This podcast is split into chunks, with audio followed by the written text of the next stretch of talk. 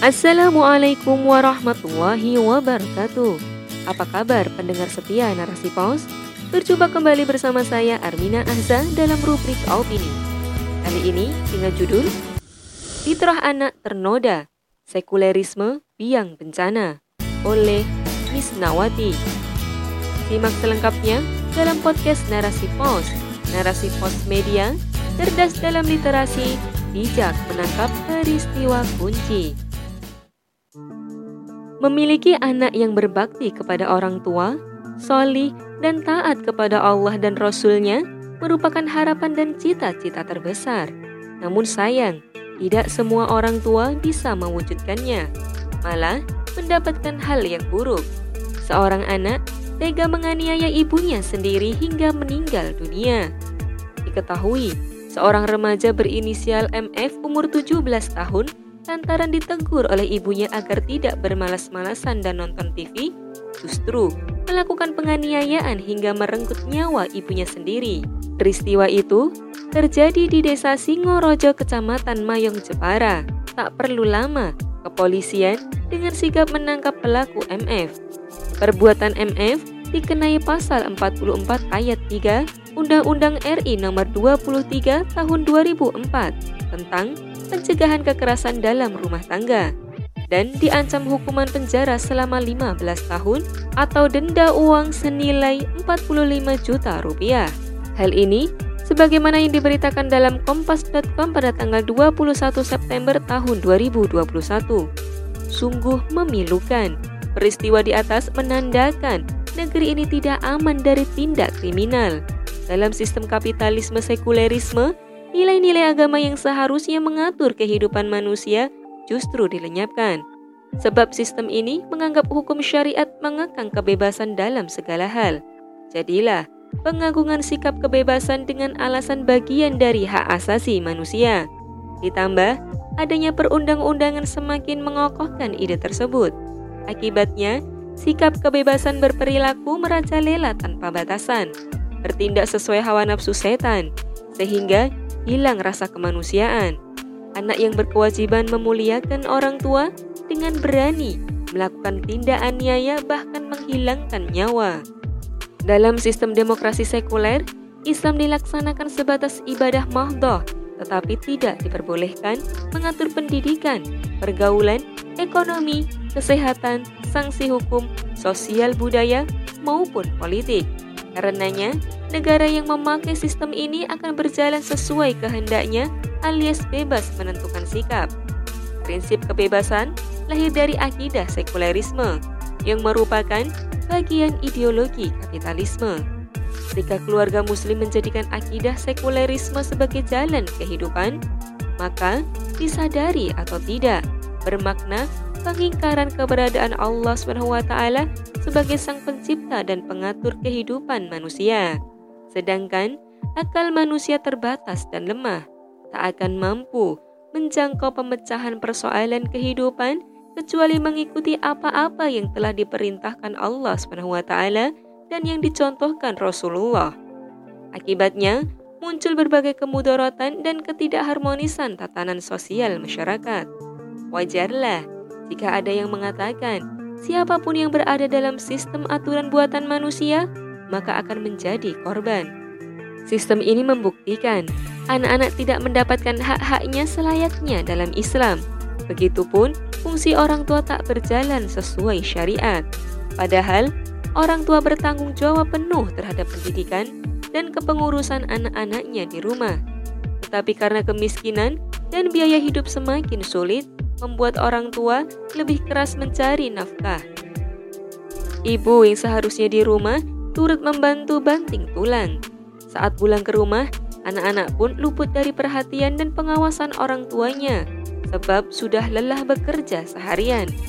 Jika keadaan sudah begini, anak-anak akan mencari perhatian dan mencontoh perilaku dari luar.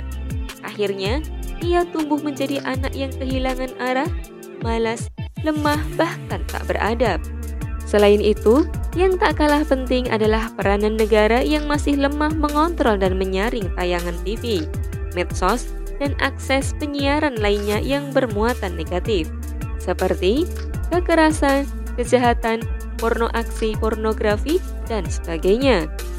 Seharusnya menutup akses tersebut serapat-rapatnya, sebab tontonan inilah yang membuka peluang bagi remaja untuk meniru, merusak moral dan akidah. Penjagaan anak-anak dari tontonan negatif tidak bisa diserahkan sepenuhnya kepada orang tua. Negara berkewajiban memutus mata rantai penyiaran negatif dengan tidak memberi izin kepada pihak media atau swasta untuk menayangkan apa pun alasannya. Peran ibu dalam Islam Islam adalah agama sekaligus pandangan hidup. Sejak awal di bawah Rasulullah SAW telah sempurna dan komprehensif, termasuk menjelaskan kedudukan seorang ibu. Sering kita mendengar ungkapan, surga terletak di bawah telapak kaki ibu. Begitulah Islam, menjunjung tinggi kehormatan dan kemuliaan ibu. Allah SWT memerintahkan kepada siapa pun agar berbuat baik kepadanya. Sebagaimana firman Allah SWT berikut, yang artinya, dan perlakukanlah mereka secara patut. Kemudian, bila kamu tidak menyukai mereka, maka bersabarlah, karena mungkin kamu tidak menyukai sesuatu, padahal Allah menjadikan kebaikan. Quran Surah An-Nisa ayat 19. Islam menjamin pemenuhan kebutuhan ibu seperti jaminan keamanan, pendidikan, dan kesehatan. Pada masa Khalifah Umar bin Khattab radhiyallahu telah mengeluarkan kebijakan untuk memberi upah bagi ibu yang menuntaskan penyusuan anaknya selama dua tahun yang diberikan di awal penyusuan dalam rangka perawatan kesehatan dan memberikan nutrisi bergizi bagi si anak. Kemuliaan ibu dalam Islam senantiasa terjaga. Ia akan mendapatkan hak dan kewajibannya dalam mengabdi kepada Allah SWT demi mendapatkan keridoannya.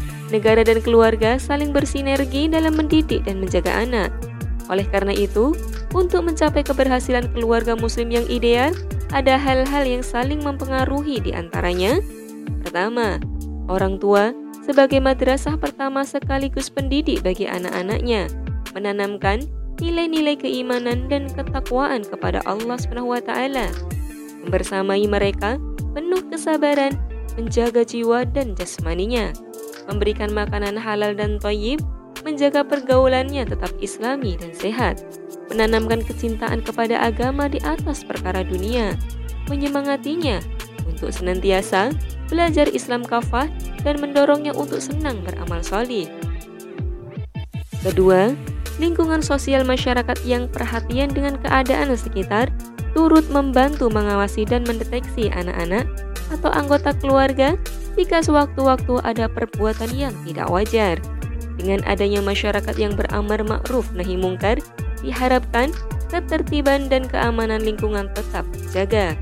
Ketiga, negara yang berfungsi sebagai peri ayah dan penjaga akan menerapkan hukum-hukum Islam seperti kisos, diat, takzir, dan hudud bagi pelaku kriminal sebagai bentuk zawajir dan jawabir.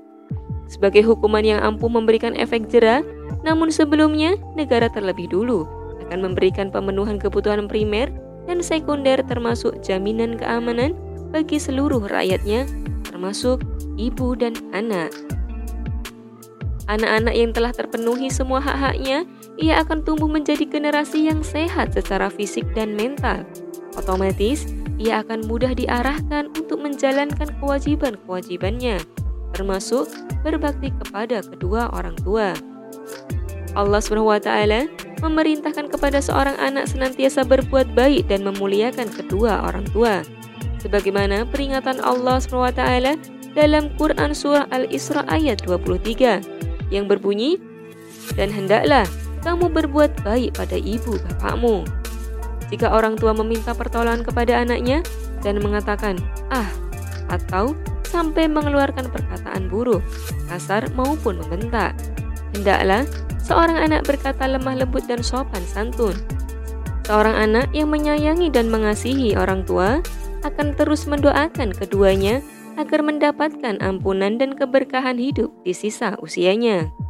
Atau bagi yang telah meninggal seperti dalam Quran Surah Ibrahim ayat 14 yang artinya, Ya Rob kami, beri ampun aku dan kedua ibu bapakku dan sekalian orang-orang mukmin pada hari terjadinya hisab atau kiamat. Demikianlah gambaran keharmonisan kehidupan keluarga muslim dalam balutan syariat Islam, saling bersinergi dan berjalan sesuai fungsi masing-masing. Hal ini membutuhkan peran negara untuk merealisasikan dan menjalankan syariat Islam secara totalitas di semua lini kehidupan. Sebab juga merupakan kewajiban dari Allah SWT. Karenanya, perwujudan perlindungan dan penjagaan terhadap ibu dan anak akan tercapai. Wallahu alam bisawab. Sekian dulu perjumpaan kita. Nantikan dalam opini-opini lainnya.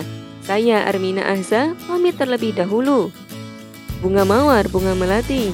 Semoga khilafah Islamiyah segera tegak kembali. Barakallahu fikum. Wassalamualaikum warahmatullahi wabarakatuh.